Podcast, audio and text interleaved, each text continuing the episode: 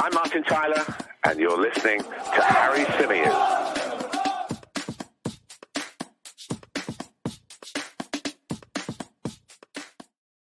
Good morning. How's it going? Welcome to a bright and early edition of the Chronicles of a Gooner, the Arsenal podcast, part of the 90 Min Football Network. We are live on the YouTube channel. If you're listening on audio, uh, then please do leave us a review. If you're watching us live, jump in the comments, get involved in the discussion, leave a like on the video, and of course, subscribe to the channel. Um, bit of a mid season review coming your way. Uh, Arsenal have played exactly half of their Premier League games this season. And um, you could say we're halfway to achieving something that would be incredible. Uh, alongside me to kind of break down what it is that is simply so much better about Arsenal this season, to make some comparisons to the seasons uh, that have gone by, and to try and put our finger on exactly why Arsenal are a much better outfit than the one that finished fifth last season. Uh, alongside me is the brilliant Mike Stavrou, dressed as though he's going for war. Mike, that looks a very warm piece of attire. I like it. You know what, man? Like it is just so cold in my flat. It's really hard to heat up. So uh, I wear about three, four layers. Today, I've, this is scaled back actually. Usually, it's uh, it's a lot more layers, man. well, good to see you anyway, man. It's been a little while. Um, I know you're a very, very busy man uh, these days. Uh, let's say a few quick hellos uh, to people joining us in the live chat. Uh, big hello to Owen, uh, who I had the pleasure of meeting the other day. Uh, really nice guy, top guy. Um, great lad, great to see you, and uh, good to see you in the chat, mate. Um, hope you're well. Uh, Daniel, Nav, Omar is in the chat, and it's Omar's birthday, so happy birthday, Omar, regular listener slash viewer of the podcast. Hope you have a great day, mate. Big hello to Adam, who says he's a long time listener, but it's the first time he's with us live. He says, "Come on, you Gunners." Uh, we've also got Derek in the chat and Dan- Danish Islam who says, um, very important to have the mentality to stay humble. Yeah, I think that if we're being honest, we're all staying humble at the moment. I don't know about you, Mike, but I'm not getting carried away. Um, we say halfway to mm. achieving mm. something special because we're at the halfway point, but it doesn't mean that we're going to finish the job, uh, unfortunately. Uh, Saswat says, uh, would have guessed uh, dressed as DJ Khaled, but war is fair, I guess. So, Mike, you do look a bit like DJ Khaled with that jacket, to be fair, and the beard. Uh, I mean, hopefully not weight wise. I mean, I, that, that that's a huge dig. That that is a huge dig. I much prefer War rather than DJ Khaled. I bet you'd rather have his wallet than yours, though. Yeah, absolutely, absolutely. Brilliant stuff. Okay, let's um let's do this then. Um, Mike, first up, before we dive into some stats and facts and stuff to kind of back up the points we're making, which Mike has done some incredible work on in the build up to this show.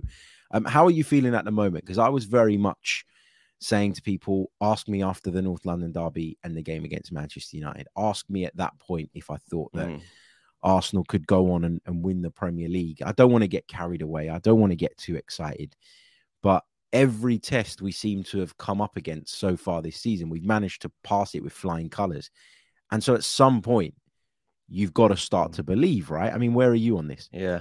Uh, I think I started to believe uh, after the first half uh, of the North London derby when we absolutely dominated Spurs. I thought we were, you know, imperious, really, considering, you know, how derbies away at Spurs have gone before.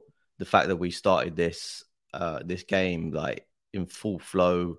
Um, you know, really showed off our strengths. And uh, one of the things we're going to pick out later in the stats is uh, our um, our possession line, possession one line, and how brave we were in winning the ball basically on the halfway line. Uh, you know, against Spurs, a, team that can hurt you on the counter attack, and we knew that, but we still said, you know what, we believe in our game. Um, and I think it was it, it, was that it was it wasn't so much uh, to do with a points tally. It wasn't so much to do with uh, you know going clear of, uh, of of Man City, which we did, but it was more from a mental standpoint. And I think you know beating your rivals in in that fashion. Obviously, I know they got back into it in the second half, but beating your rivals so emphatically and there's a really interesting sort of comparison between Spurs and Arsenal right now. I mean, we spoke about it before the North London derby uh, but you know, we're a team that's basically built a project from from the ground up with a, a young manager, a very young squad, um, and that's what Spurs did with Pochettino. and uh, they had a young team. They had a, a young manager. Uh, you know, with they played exciting football, and they got you know arguably at this stage further than us because uh, they went on to get to the Champions, League final.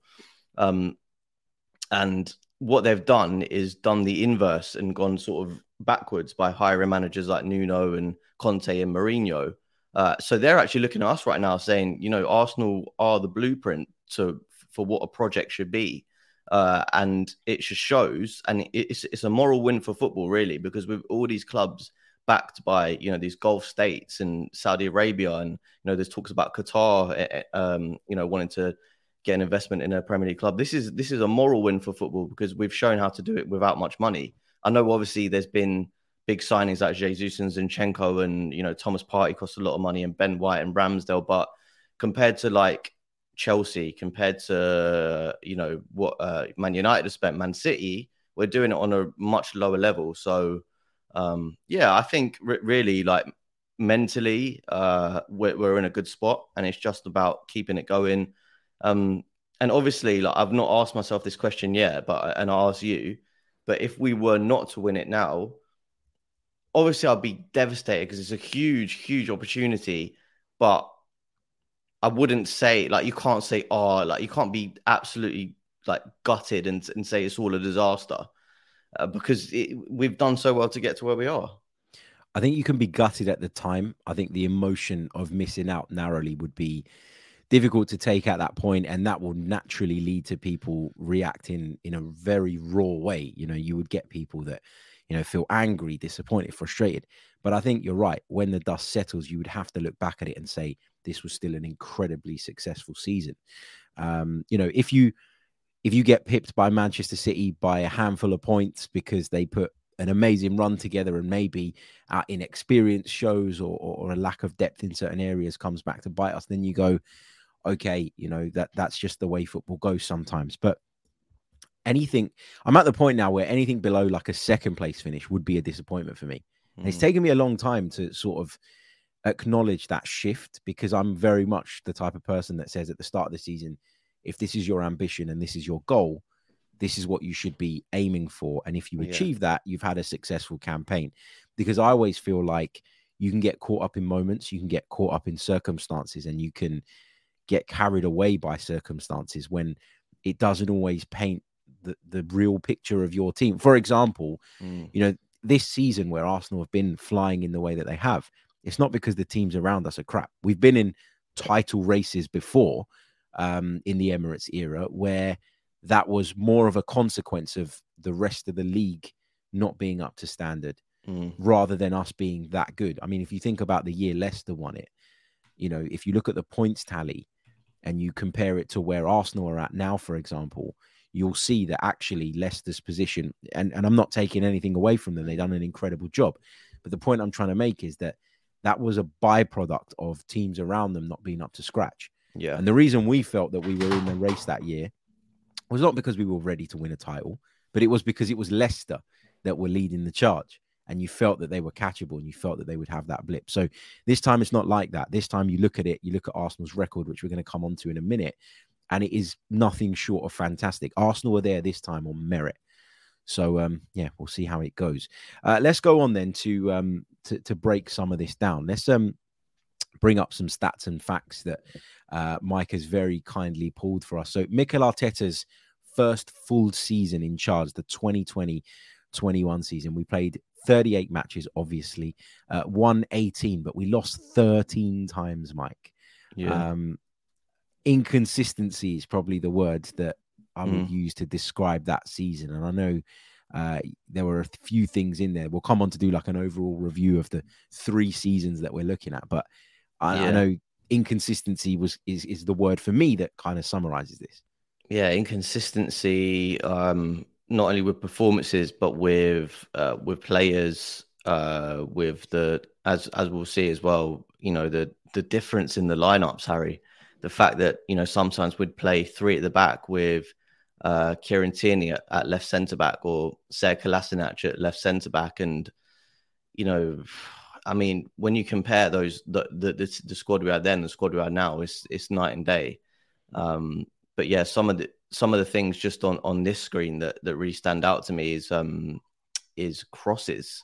Like, and I remember like reviewing like early Arteta, me and you talking and saying, you know, Kieran Tierney is our only outlet in attack, and that was that like the the literal game plan. It seemed like from the outside was to get the ball to Kieran Tierney and cross it, um, and that's why you see so many crosses.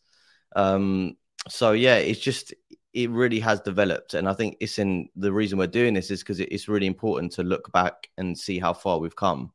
Um, another thing that that stands out there is uh, is red cards, like five red cards. Is you know it, it speaks of a of a team of ill discipline and a team that that and you know they can lose their heads, and you've got players who are maybe liabilities, and there's just there's so many things I think that that were wrong at that time. Not only you know uh, with our with Arteta's team and his selection, his tactics, but stemming from from the culture and and the tactics of managers like prior, you know, Emery and Wenger as well. Yeah, absolutely. Uh, if we take it on then to the 2021-22 season, which was last season, where Arsenal finished fifth, um, a lot more consistent, but still not consistent enough. Uh, matches played 38, 22 wins, um, 13 losses. Not that many draws, just a handful of draws, but we were losing way too many games uh, yeah. uh, in that season. Goals conceded 48 way too many. Goals scored 61 is not massive, is it? It's not something to really shout about. Um. Kept a fair few clean sheets, but again, you know, there's a lot of things in there. Uh, you know, again, the crosses thing is is quite high, as you you pointed out in your notes. It's mm. just I, I, don't know. It was better, but it, it wasn't an awful lot better, was it? It was progress, but not that much progress. No, it was it was slow progress. Um, and I think, I mean, we were still asking, weren't we, in, in this season, what's the sort of style of play? And we still weren't really seeing it at times. I think we we saw a sort of shell and what we what Arteta maybe wanted to do and was building towards, but I wouldn't say it's until about the second half of the season where where we really saw okay, this is how we want to play, and we're we're, we're going to do it right, regardless of, of if we've got players fit or if not. Because like even just looking back to uh, the North London derby last season, I think which we might look at. Um, you know, we had like Rob Holding and Cedric starting in in defence, um, so th- that's clearly like not. If you look at Arteta's style of play now, like them players are clearly just like not up to standard, are they? And I think that's why that's why we brought in that new centre back as well because we're, we're, kind of saying, all right, we need to we need to come and move it on, and that's why Cedric looks like he's going to Fulham. So it's it, it, it is sort of um you know it, it's what Arteta had to work with at that time, and uh you know we were close to Champions League, but not quite enough. But I would say still like between the, the season we just looked at and this season, you know, it was a jump up. We finished eighth, and then we finished fifth. So there was improvement. It wasn't like, you know, in your face like it was this season, but there was still, you could see signs of it. Yeah, you could see the shoots, couldn't you, of it yeah. growing? Yeah, yeah, yeah. And then you take it on to this season where we've played 19 games so far, mm. 16 wins on the board, just the one defeat, uh, 45 goals scored, which is almost what we, if, if I take it back a second, goals um, where is it goals 61 goals last season yeah i mean and we've hit 45 already and we're yeah. only halfway through yeah um, goals conceded is is pretty low as well nine mm. clean sheets from the nine I, I, think that the clean sheets could have been a little bit higher based on the results that we've got if mm. i'm being honest but mm. Especially against the bigger sides the liverpools the uniteds the you know generally speaking we've we've conceded goals in the home games haven't we where you You'd ideally yeah. like not to, but obviously these are top teams as well. Um, but you just look at that and you, you can see it, it's worlds apart. And and what you did, Mike, uh, was pull together some kind of key talking points from mm. these sort of um, these statistics. So uh, I'll let you take them, take them on. Yeah, um, talk to us about them. Yeah, so so the goal scored which, which you picked out, you know, um, 10 behind uh 2020 2021 and you know where we're halfway through the season, so we played you know 19 less games, um, and then again, you know, it's not even it, it's a huge difference as well between the last season as well, 16 behind, Um, and also goals per match as well is is is way up. So it, it just shows, you know, our the, the attack is clicking. Um, and I think obviously uh, the big difference in that is pushing so many more players forward because we've got that that competent back five now of uh, you know the the the four the four uh, defenders and then Thomas Partey in front. They're, they're so solid, they're so organized, they're so compact. It allows the five attackers to to come into play because I think what we saw in, in previous seasons was um we were attacking with let's just say Alexandre Lacazette, Martinelli, uh, Saka, and Odegaard. Um, but it, it was those four. But then you know at when because Lacazette dropped so deep, you wouldn't really see that many players in the box. Odegaard sort of hovered on the in in a number ten position as he does. Martinelli and Saka are not really. They're still not players that really get into the box and try and get on the end of crosses, are they? So the difference you're seeing now, and I've noticed it in recent games, but the amount of players that we have in the box, like it's not only those five attackers, but sometimes you'll see the you, will see the fullback getting there, like um, Tomiyasu. I saw against uh, when he came on against United was getting in the box. Um, and on, on the other side, Zinchenko might not get in the box, but he's on the edge, and you'll have five, six players in the box. Um, so obviously that's going to improve your your chances of scoring, and it allows you know Odegaard to say, okay, well I don't need to be in the box, but I can hover around, and if there's a chance, I can get in there. So um, yeah, another thing is, is, is penalties. We're we're way less reliant. I did make the cheeky point of less decisions going our way. Uh, I, I, don't know. We can debate that one. Um, yeah, the, the crosses was was one I picked out because, as I said earlier, you know, we don't really do meaningless crosses now. We don't do hopeful crosses. Uh, but that's because we've got a plan. That's because we've got an idea yeah, now. I think exactly. I don't think there was ever a point where Mikel Arteta went, "I want my team to put the ball in the box early all the time," in the way that Sean Dyche would or, or Sam yeah, Allardyce yeah, would. It, there was clearly an issue with creativity, and the default for somebody like Kieran Tierney when he gets into that area is to put the ball in the box early. And I actually mm. think that you know we're going to come on to compare Tierney and Zinchenko a little bit later on, but I actually think that was Kieran Tierney's default action when he oh, gets oh, into those positions. And it just didn't work for us. And so we were looking at it and we were going, well, Kieran Tierney's the only one that gets forward. He's the only one that gets into, uh, you know, those types of positions. But when he gets there, what he's doing with the ball is actually not leading to an awful lot. And and I think that was a, a problem or a byproduct of a wider creativity issue. Mm. Uh, but you're right to highlight that because the, the number of crosses yeah. has dropped dramatically. Mm. Now you see Arsenal get to the byline and cut the ball back. Now you see Arsenal play in the half spaces. Now you're seeing Arsenal, um, you know, with a, a, real idea and a pattern to their play. I don't know if you saw it. There was a clip going around of Mikel Arteta sort of giving like a kind of coaching seminar a little while back when he was talking about um, how you how you progress the ball in the wide areas because what a lot of fullbacks do is play it down the line to yeah, their winger. I saw that. Who, yeah. Do you see it? Yeah. It brings yeah. it under control and then can't go inside, can't turn anywhere because the fullback's marked mm. him well. And then you end up with them having to play the ball back or in field and, and you're essentially starting again.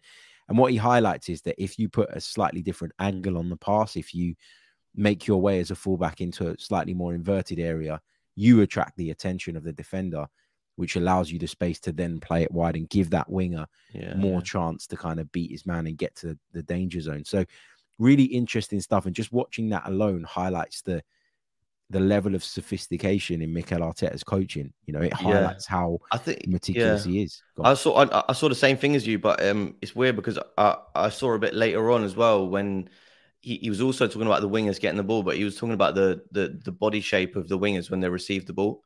So if they receive it with their with their back to goal, all they're going to get is is the left back or the full back, you know, pushing up on them, trying to nick it in front of them, or just going into the back of them. And you know that can win you a foul, but ultimately, you know, you're going to get the ball and you're going to have to do something, you know, out of the ordinary to try and have your back to goal and then spin around and, and beat the defender. Um, or just pass back to your fullback on midfielder. But if you if you receive the ball on the half turn like Saka does all the time, um, he receives it in it in a way that in about two or three touches he, he can be past the the fullback or he can then come inside and drive in field as he done so well. Um, and that's something that Arteta teaches. Uh, so it is interesting, like all these little tactical tweaks that, that we see, and we, we, saw it with um with him at Man City as well. And there was a there was a video on the training ground of him telling Sterling to do a, a particular run into the box. And um, I think that in the next game or the next few games, Sterling actually did what Arteta told him, and he scored. So obviously he knows what what he's doing with wingers, especially. He's got a you know a, a very good know how with, with attacking play. Yeah, for sure. Um, we mentioned clean sheets. I mentioned that I thought that given the results we've had so far this season, that the number of wins that yeah. we probably could have had a few more. And and I think that's me probably nitpicking because of the standards that we've set so far this season. But as you rightly point out, we're only three away from mm. the 2020 21 total. So again, yeah, real sign of progress there. Yeah, yeah. And this, you know, I, I agree with you because it's 16 goals conceded uh, and nine clean sheets. So you you would expect maybe a few more there because there, has been a lot of games where we've sort like the the Leicester game way at the beginning of the season. You know, we threw away two stupid goals. I think William Saliba scored an own goal. So there, there, there, have been times where we've sort of just given opposition a, a goal here or there. Brighton, I know, I know, yeah. we won the game, but we we kind of allowed Brighton to come back yeah. into the game, and that should have been a clean sheet.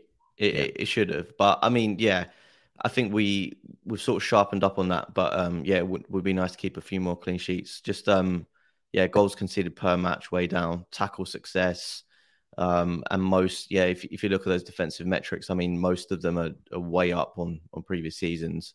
Uh, which is which is obviously great, and uh, discipline as well, Harry. That's a that's a big one. Zero yeah, the, the Premier League, they're, they're trying to give us red cards, you know, because on the Premier League graphic, it says it says uh one red card. I was like, I, I was trying to think, when was the red card? But there isn't one. No, there I know. I when you sent this across, I looked at it and I went, red card. Yeah. No, who yeah. who was the red card against? And and I've looked on a couple of other websites and I can't see who that red card was for. So no. I'm assuming I think it's wrong as well.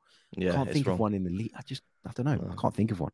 But um, you know, yeah, zero red cards um in 19 games, but then you know five red cards in uh in 2020 2021 and four in, in the following season. You know, that that's only Premier League. There, there, was other games where we were getting red cards as well. Did Xhaka get sent off against Liverpool uh in the in the League Cup? Was it? I don't know. I might be wrong on that, but I know there was a there was a red card. Uh, there's there's been red cards in cups and Europa League, not so much. Uh, but th- this is only Premier League. Um, so yeah, it just showed, a, as I said earlier, a bit of ill, Ill discipline. Um, I think Xhaka was probably responsible for a lot of those. Xhaka and Gabriel, I think those two can can be quite rash, uh, but they've they've both worked on their game, and uh, it shows individual pr- um, improvement, Harry, but it shows collective improvement because we're not leaving players in positions where they have to make rash challenge. It, it was Xhaka against uh, Jota, I remember. Do you remember he sort of yeah Jota was through on goal and he went in jumped into him. That that could have been Premier League, but I, I remember, I remember no, that was Carabao that. Cup. That's Carabao Cup. Yeah, there you go. Yeah.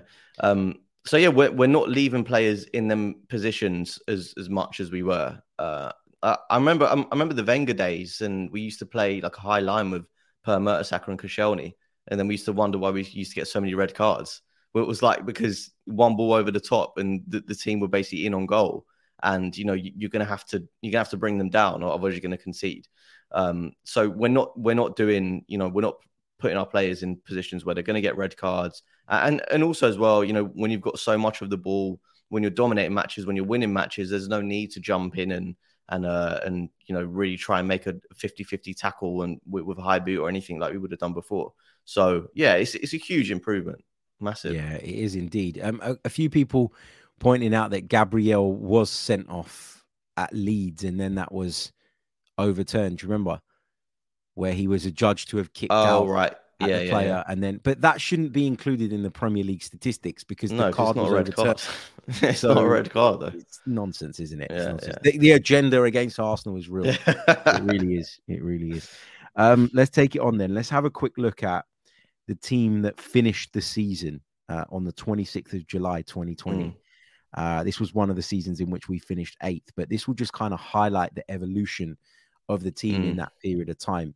It yeah. was Martinez in goal. I don't know why he's got D Martinez. Has he got some different name that we don't know about apart from Emiliano? I don't know. It's a good question. Um, but anyway, uh, Maitland Niles was at right back for the benefit of those of you listening. Holding, Luiz, and Tierney made up the rest of the defense. Xhaka and Ceballos were in midfield.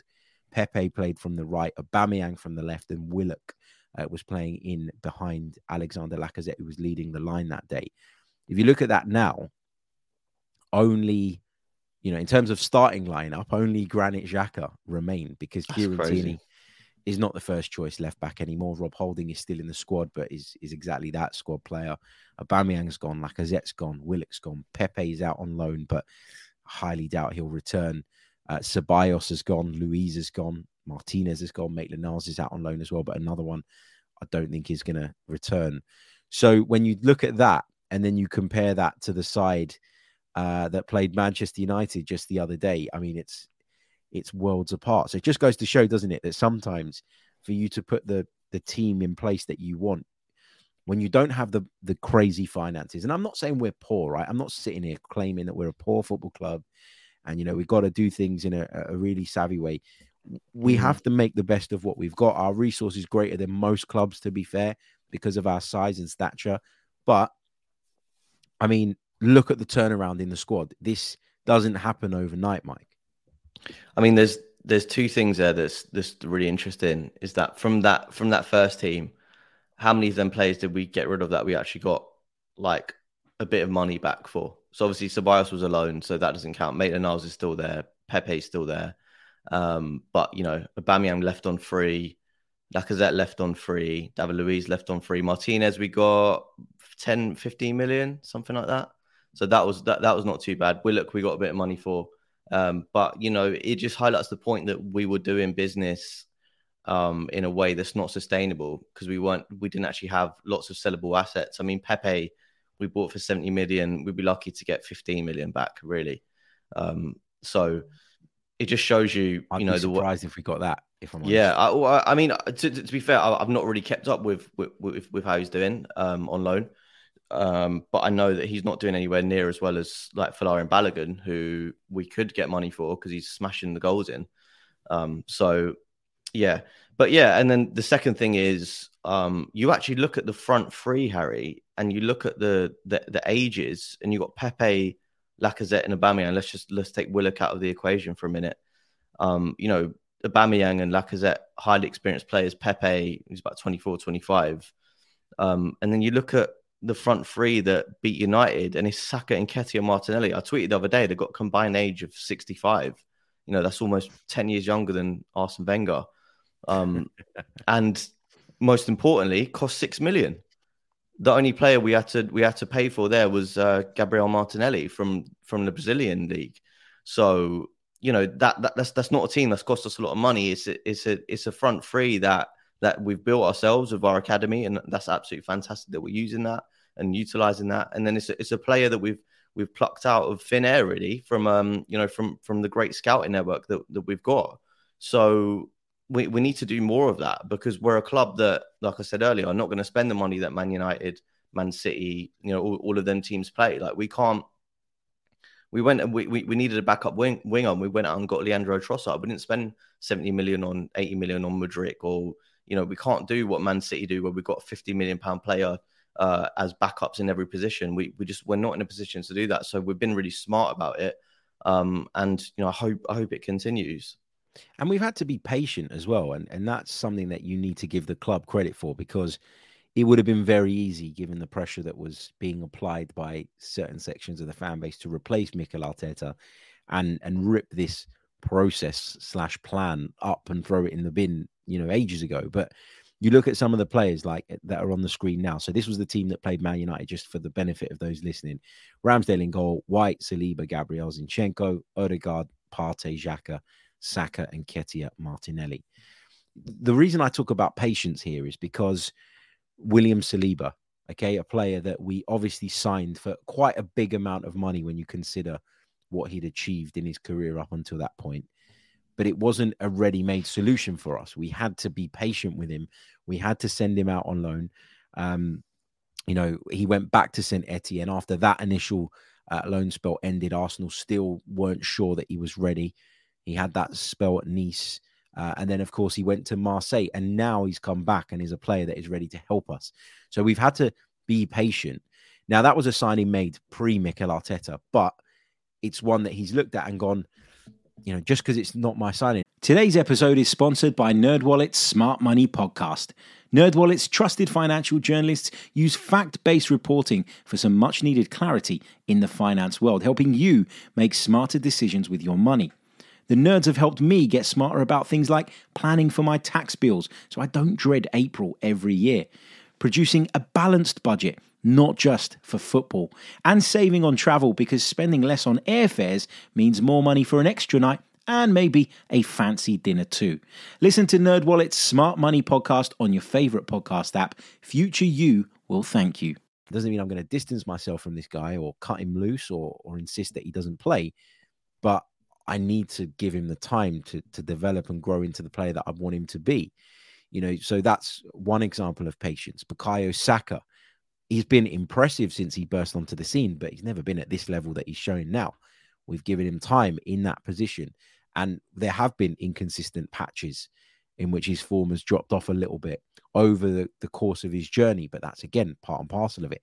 Eddie Nketiah, patient, give him time, give him the right coaching, and look at what he's bringing to the table now in Jesus's absence. Martinelli wasn't the player, uh, or yeah, wasn't the player that he is today a year ago, even a year and a half ago.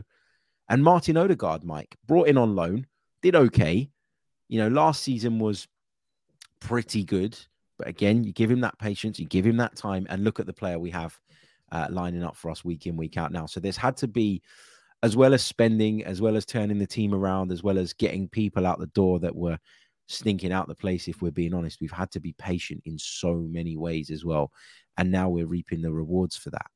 Um, yeah, I mean, I think that's kind of all yeah. I want to say on on the sort of team evolution. And and you obviously pointed out as well that at times we played three at the back uh, during Arteta's first season. Now, mm. I think looking back on that, is it fair to say that that was something he did because he felt it was necessary as opposed to it being what he wanted? Yeah, absolutely. And it was, I think it, it was a case of getting through with what you have, and um and yeah, like really trying to really trying to hone down on getting that defense right first because like under Emery not only couldn't we attack, but we were a defensive mess. So Arteta went in there and said, okay, I need to sort out one thing. I can't do both at the same time. So he went defense first, tried to create a solid foundation. Didn't always work, but you know, I can I can see why he would have done that just to stop the rot a little bit.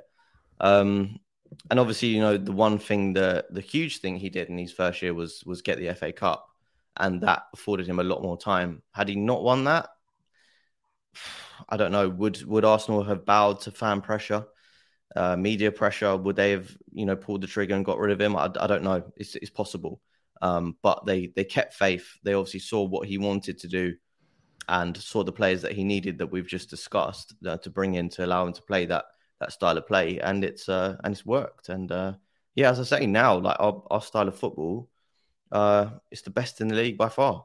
I, I would say um, we're not as like robotic as as Man City are. I think Man City with Haaland uh, have actually got worse stylistically. They've not got worse as a team in terms of output, but you know when you replace the sort of false nine that they were playing, you know they played Raheem Sterling, Phil Foden.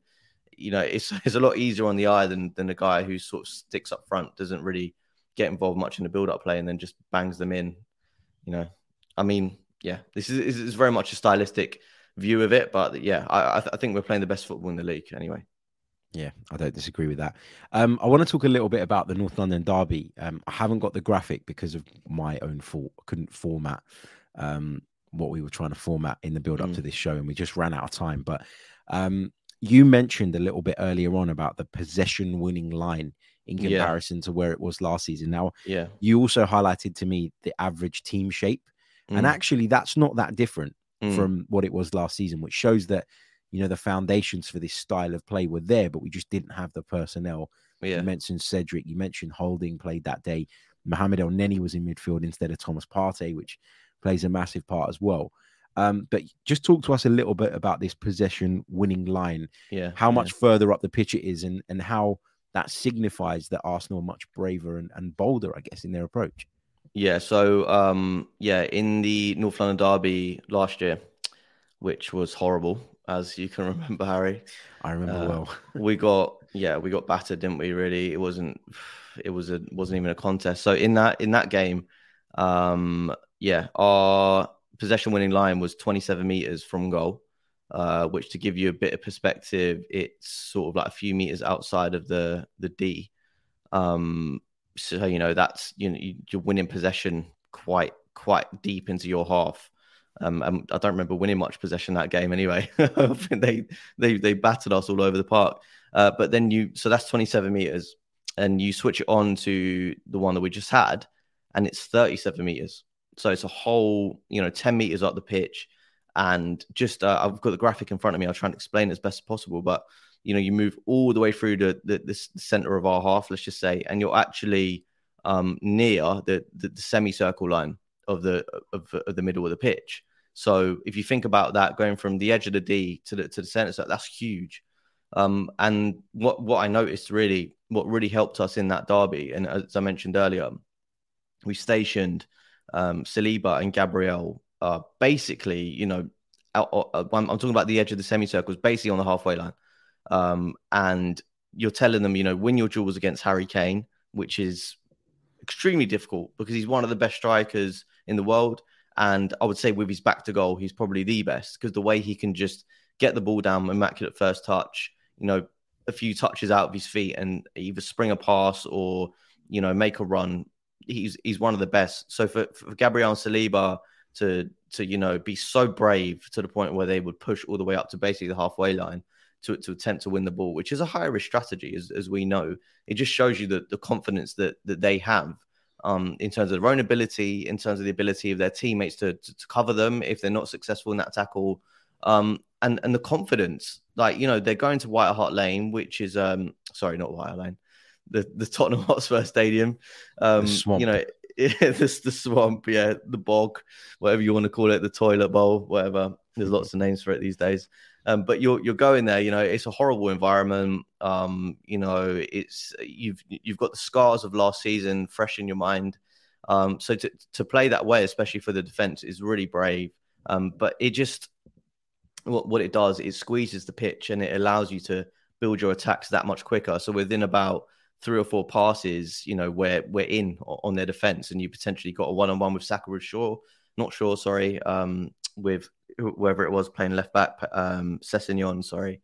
Um, and you know you're you're in basically. So yeah, it's a huge, huge difference, massive. It's massive because if you want to press aggressively, and you want to be able to sustain it for 90 minutes, you have to shrink the size of the area that you're required to do it in.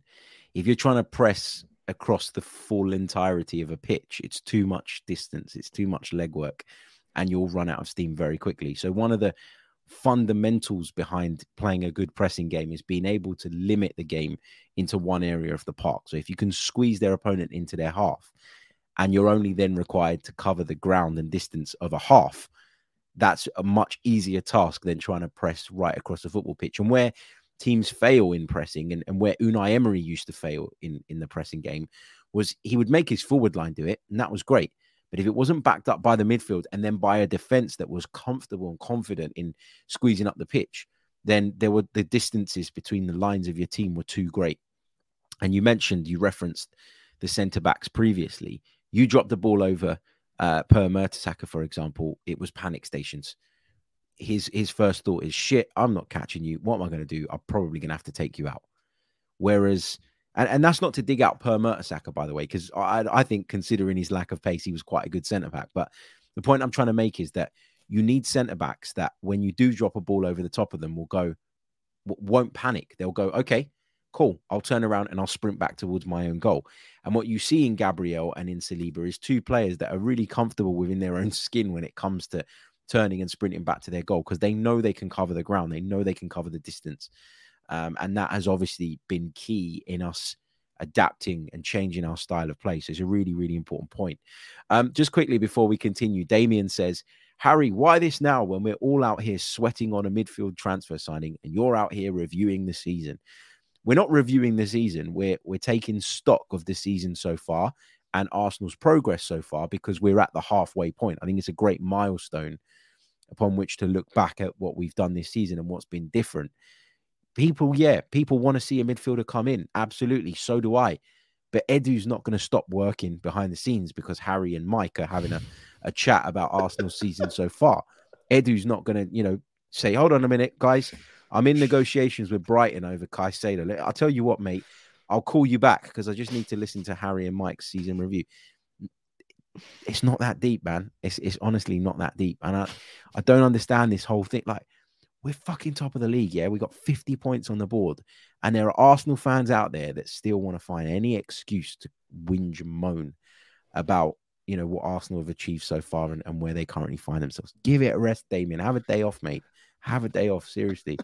Um, let's uh, let's talk uh, Zinchenko and Tierney because yeah. that too has made a massive difference. Now, I was having a chat on yesterday's show with Nicole um, about the Zinchenko Tierney thing. I've seen a lot of people suggesting this week that maybe Kieran Tierney's time at Arsenal is done. I don't really see it like that, but it's clear that with Zinchenko coming in, there are a lot of things that Kieran Tierney maybe wasn't bringing us and wasn't bringing to the table that we just maybe didn't realize. Because it's almost like if you don't know that you can do better, then uh, that's a horrible way of putting it. I'm not shitting on Kieran Tierney, but the point mm. I'm trying to make is that Zinchenko mm. has added more, hasn't he? And and that's highlighted in his positional play and in his touch maps. Yeah, I mean, I tweeted it the other day, like Zinchenko's touch map from the from the North London derby.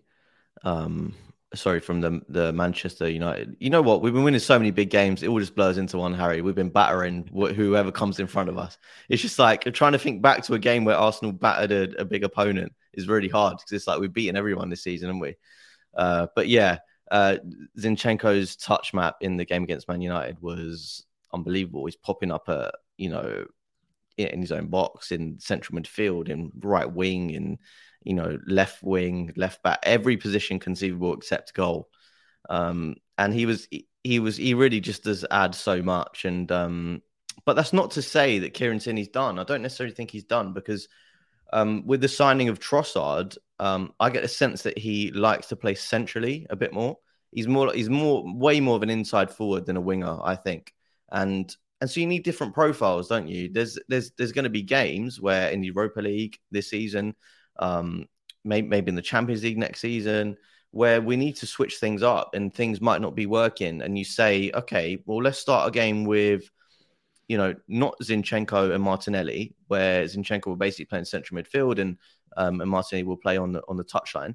Let's play Kieran Tierney, who we know can can bomb on up the left, and let's play uh, inside him Trossard. So you're just basically flipping it and uh, yes, you do lose something because you don't have that central midfield uh, addition. But you know, maybe you drop Xhaka in a bit deeper and say, you know, you do the role that Zinchenko does. So you need different options. It's not just like, okay, we've got this style of play now, where Zinchenko plays as a central midfielder, and that's the only you know thing that we can do. We can we can we can change it, can't we? Yeah, and there will be games where, as you say, you know, you like I always look at Kieran Tierney and think if I were wanting to put one of him or Zinchenko in a one-on-one situation against an elite winger, because and and you know you, you come up against someone that makes you worry a little bit about your own game and your own style to the point where you're willing to make adaptations to live with them. I would trust Kieran Tierney in a one-on-one defensive situation more than Zinchenko. So it's it's about weighing up what you need for what game. I think generally speaking, Zinchenko brings more to the table. And generally speaking, he will be the left back moving forward. But that doesn't mean that Kieran Tierney doesn't have a role in this squad and, and should be cast aside. I think Kieran Tierney was someone who had impressed at points, but obviously had a really dodgy injury record. And that injury record, I think, probably caused Arsenal as a football club to start to lose a bit of trust in him, not in his ability, but in his abil- in his availability. And as a consequence of that, they felt that they could go out and get someone in um, who would help there. Uh, but obviously, what they've seen from Zinchenko has been amazing. I mean, I don't know if you read that story yesterday about Zinchenko. Obviously, we talk about his leadership all the time and, you know, the way he sort of really puts his arm around people and, and sort of drives that mentality that we're seeing at the moment. Did you see the story about Jakub Kiwior, who was obviously in the stands um, against Manchester United? Zinchenko spotted him apparently um, behind the scenes and went and grabbed him and dragged him into the changing room and said something along the lines of, you know, if you're going to be with us, you're with us now, and sort of bringing him in really? so he could kind of that. feel the whole Yeah. Um, you know, the whole mood around the place at the moment and, great, and yeah. where we're at, which is that's the kind of thing that you know people used to say Kieran Tierney should be the captain, Odegaard shouldn't get it. Kieran Tierney is a leader in his own right, but Zinchenko for me is taking it to a totally new level. Um, and you know, he doesn't need to wear the armband. Martin Odegaard wears the armband, but now you've got Zinchenko, you've got Xhaka, you've got even you could say Saka, you know, the way he leads Jesus when he's on the pitch, being an experienced player. You, there's so many people in that group now that you can turn to and look to for leadership. I also want to talk on uh, Gabriel, um, again, another player that you highlighted Mm. because he has been um a lot of people at the start of the season were almost blinded by William Saliba's brilliant performances Mm. and almost forgot, I think, how good Gabriel has been and can be. Post World Cup, Gabriel for me has certainly been the better of the two. It's not to, Mm. again not William Saliba, but I mean, just look at the, the jewels he's winning and and the solidarity he brings us. How important is it that we have him firing as well? Yeah, huge. And I think we sort of forget he's still like not a not an old player. Is, is he 25 maybe? 24, 25, possibly I think it's 26? 20. I'll Yeah. double check now, but it's definitely 25 or 26. Hold on. Yeah, yeah. So he's not like you know a super. he- He's not like a Thiago Silva, um, where he's got all this experience. He's won loads of things. Yeah, he's not. He's not. He's not at that level. I mean, he didn't get into the Brazil squad, right? So that just shows you not not only the the, the level of uh, competition at centre back for Brazil, but I mean, yeah, he's not really at, at that level yet where he's uh, you know an, an elite defender. But I think what what he is is that he he takes full responsibility. Um, and I think really he's he's dragged Saliba through these these last uh, few weeks, and Saliba has started to get better. But I think we both picked it out that after the World Cup, he he really he, his form dropped off a cliff, and he, he just didn't look right. He wasn't quite there. He wasn't quite the races. Basically, he didn't have the the sharpness, the the the speed, the sort of you know he, the way he glides across the pitch wasn't really there. So I think Gabriel has proved his, his importance even more so. But you, you're right. There was a period early in the season where Gabriel was dropping a few clangers, and you know he's he's human. It's going to happen. He's his performances can't always be a ten out of ten. Uh, but I, I think what, what he does have now, he's got that sort of standing in the Arsenal team. He's got that that leadership ability, and he's got the the presence that um you know uh looking at Jules in the in the North London derby, and as as I say, as I mentioned earlier, he was you know battering uh Harry Kane, one of the best strikers in the world, like with full confidence, like not giving him an inch. Harry Kane didn't have anything in that game, pretty much, apart from that header uh, and maybe a chance in the second half. But he was limited to to barely anything, and he did pull to, more towards uh, Gabriel's side. So, yeah, I mean, he's a, he's a huge player for us, man, and uh, it was important because he almost went to Man United, didn't he? It was uh, he had to choose Yeah. between us and Man United, and uh, and and we got him, luckily. Uh, but yeah, it could have been yeah, could have been a whole different story, couldn't it? Indeed. Uh, just quickly, if you haven't left a like on the video, what on earth are you waiting for? There's plenty of you with us live right now. Nowhere near enough likes on the board. So please Smash do it. leave a like, smash it. Exactly. Uh, if you want access to our premium content, the next piece of which is coming to you guys tonight after the FA Cup tie with Manchester City, I'll be dropping some player ratings from the Etihad Stadium. Then please do uh, visit the link in the description, sign up on another slice, create your account, download the app, or if you prefer, you can take the RSS feed, the custom RSS feed, and plug it into whichever podcast app uh, you prefer. But yeah, we really appreciate the support. Uh, and you're not just supporting the podcast, you're supporting the Great Ormond Street Children's Hospital as well, who we are donating to regularly from the membership pot. So uh, thank you.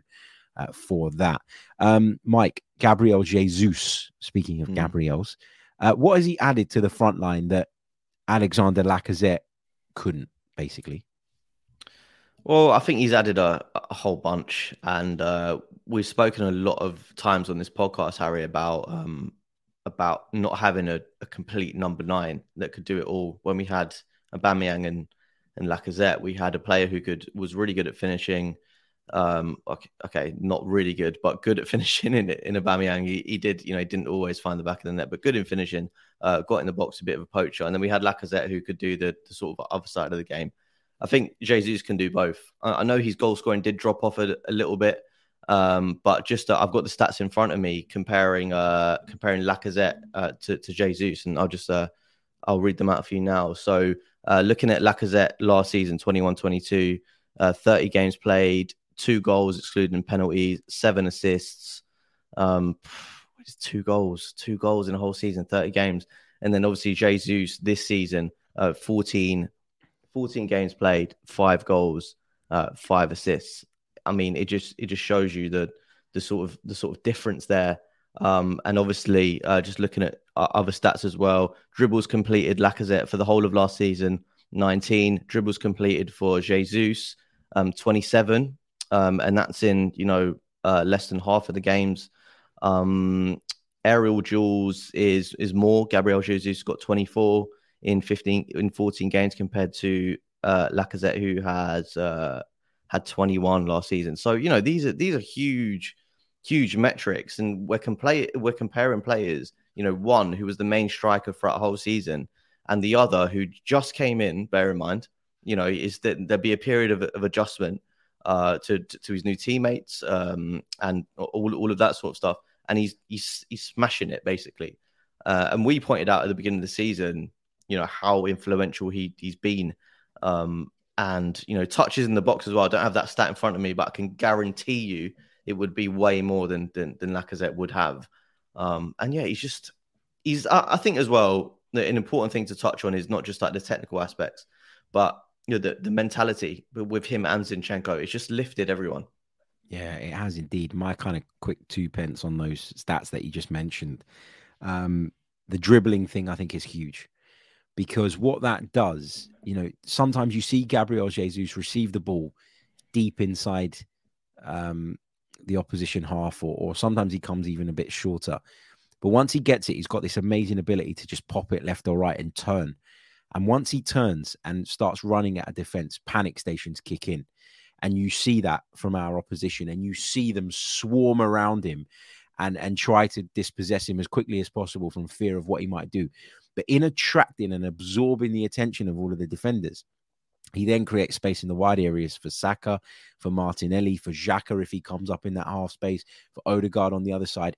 And he's so good at dribbling, but also knowing when the moment comes where it's kind of like, well, I'm going to lose it now. So I need to pop it off left or right. He's so good at doing that and absorbing the attention of defenses. So I think that's key. You mentioned the aerial duels again, massive. He's not a bigger guy than Alexander Lacazette, but you can play the ball long to him and you know he's going to give the defender a difficult time. I remember that the, game that sticks out to me in that sense this season was the defeat at Old Trafford, where we were playing balls sometimes from Ramsdale up towards him, and he would just give the Manchester United centre halves a real problem uh, in terms of like the way he would sort of use his body uses his body brilliantly, doesn't he? Mm, yeah. Um, I've got just the just the mm. button. Sorry, Harry. I've, I've yeah. got a Jesus aerial memory as well. Um, it's yeah. sadly it's the only game I've actually been able to go to this season uh, at home to Leicester, uh, and that was his first home game. And there was a moment where I think he was on a hat trick because uh, he scored twice that game, and the, there's a long ball from Ramsdale, and uh, he's headed the ball up in the air, and he's bodied Johnny Evans while the ball is in the air, brought it down, turned him, and then you know the, the goalkeeper saved it. But you know that would have been unbelievable, and for him to do that at his size, um, you know, obviously he's got great core strength, but he's not a big guy, is he? Like he's yeah. still he's, he's still very agile. For him to be able to do that is just unbelievable, and it, it's something that none of our strikers of of, of the past, um, you know, the past four or five seasons would have been able to do. It's just yeah, it's incredible. Yeah, for sure. Totally agree. Um, you know, you highlighted the goal scoring stats as well, and obviously he's already contributed more than Lacazette did last season. But it's it's so much bigger than that for me. You know, outside of the goal scoring, it's all the things that you've mentioned. It's the ability to have someone that you know can challenge in the air, even if he doesn't win it every time. But you know that you can play that there and and, and hope that he's involved or, or he's going to buy you a bit of time. The other thing as well, I think, which is really key, and you touched on mentality, is how that's improved those around him. Because I think it has. I think it's improved Martinelli. I think it's improved Saka. But perhaps more significantly than any of those two, it's improved Eddie Nketiah. Because I've said this time and time again on this show, I'll just briefly repeat it. It's we knew that the injury to Jesus had, had been suffered. We knew it during the World Cup, and we had some time out in Dubai to kind of get Eddie Nketiah up to speed. Um, and what Arsenal have done is tried to coach some Jesus into Nketiah, the dribbling. You're seeing, if you look at uh, the stats for dribbles attempted with Eddie Nketiah and you compare it to where he was at maybe a year ago, you can see that he does that a lot more. You can see that he's built confidence in doing that. You can see that he uses his body a lot better. And you can see that his link up play outside of the penalty area is a lot more lively um, than what it was before. I'd always look at Eddie before and say he's a penalty box player. But outside of that, he didn't offer an awful lot.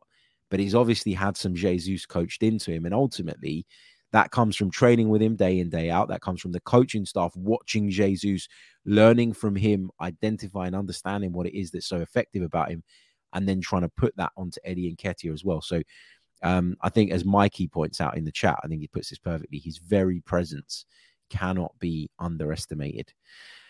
Um, just quickly before we uh, bid farewell, um, the average ages of the squad. I mean, it's mm. much younger, and I, and I keep talking about this, Mike, but it is something that needed to happen, isn't it? It's something that if we were going to get this investment that we've obviously had uh, in recent times, we needed to make it the type of investment that would go far, i.e., get players in that have sell on value, and obviously mm. age is a big part of that but also build the type of squad that you can keep together for five, six seasons.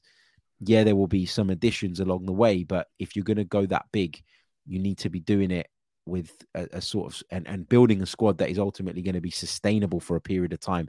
Because this money that we've spent we're not going to be able to keep on spending that. I honestly believe that. There will come a point where we'll do a bit of a liverpool and go we've got our squad now. Now it's about making one or two additions, and and that point doesn't feel too far away anymore. Yeah, no, I'll just and I'll just I'll quickly run you through those stats. Um, so I was just comparing it to, uh, so the Arsenal squad in 2021 had an average age of 25.7. Um, I don't know how you can be 0.7 years old, um, but that's just an average number. Um, but that months, was, I guess, yeah, that uh, that left us uh, fifth in the in the sort of rankings of clubs. Villa were top, Fulham, Man United, Wolves, and then Arsenal. And then fast forward to this season, we're we're top, so we're the youngest squad, um, and the average age has dropped from twenty five point seven to twenty four point one. Um, the the slight caveat is that we've used um, we've used less players. Our, our squad is a bit smaller uh, than, than, it was, but still, you know, we're at, we're twenty yeah, 24.1 now ahead of um, Southampton, second Leeds, Brentford, and Nottingham Forest. So, interestingly, none of the other top six are in that uh, in that top five, which um, it just shows you how how impressive it is what we're doing. You know, yeah. we're not we're, we're, not competing against um, against the, the, the teams that I've just read out. Um, so, so the fact that we are there, you know, along with Southampton and and uh, a Forest are way down at the bottom, and we're top of the table. It's it's incredible. But it's you know it's it's a, it's a huge shout out to not only the faith that the Mikel Arteta has had in our in our academy players, but it's you know it's the academy who keep pumping out player after player after player. Um, and keep bringing them through, and it will be interesting to see who, who the next one is. Um, you know, might it be Charlie Patino? I don't know. Might it be uh, Brooke Norton Cuffy? I don't know. There's a, there's a few options there, and I, I really hope um, that we that we give them a chance. I, I, guess I mentioned this on the last pod I did, Harry, but I hope that trend continues when we get into the Champions League and we don't just forget about you know bringing through these younger players. I hope they really do get a chance, whether that's in the FA Cup or the League Cup, um, but to, to continue the what the excellent work that, that we've been doing. Yeah, for sure. Totally agree. Um, we are going to have to leave it there because we're both pressed for time. Um, someone mentioned in the chat, when are we going to talk about Mr. Consistent Ben White? He's been fantastic, but so have so many others. Odegaard, yeah. Saka, Martinelli. You know, we could sit here and talk about them all day. And that's why we had to kind of limit it down uh, to sort of areas in which we feel that the team has really made progress. And we've talked a lot about the team as a collective more so than uh, individuals. But maybe we can do some some additional shows, sort of focusing on individuals and and their sort of journeys as well. But um, thank you to everybody for tuning in. As always, don't forget to leave a like. Don't forget to subscribe. We're around about 40 odd subscribers away from hitting 26,000 on our YouTube channel. So that is growing all the time. If you could help us reach that milestone sooner rather than later. I'd be very, very grateful. If you want some content around the Manchester City game, which takes place tonight at the time of recording, go back on the channel. It's the last video. Uh, if you're listening on audio, it's the last episode in your feeds. Um, from me and uh, DJ Khaled over there, uh, thank you all so, so much. We'll see you next time. Until then, uh, goodbye. I'm Martin Tyler, and you're listening to Harry Symeou.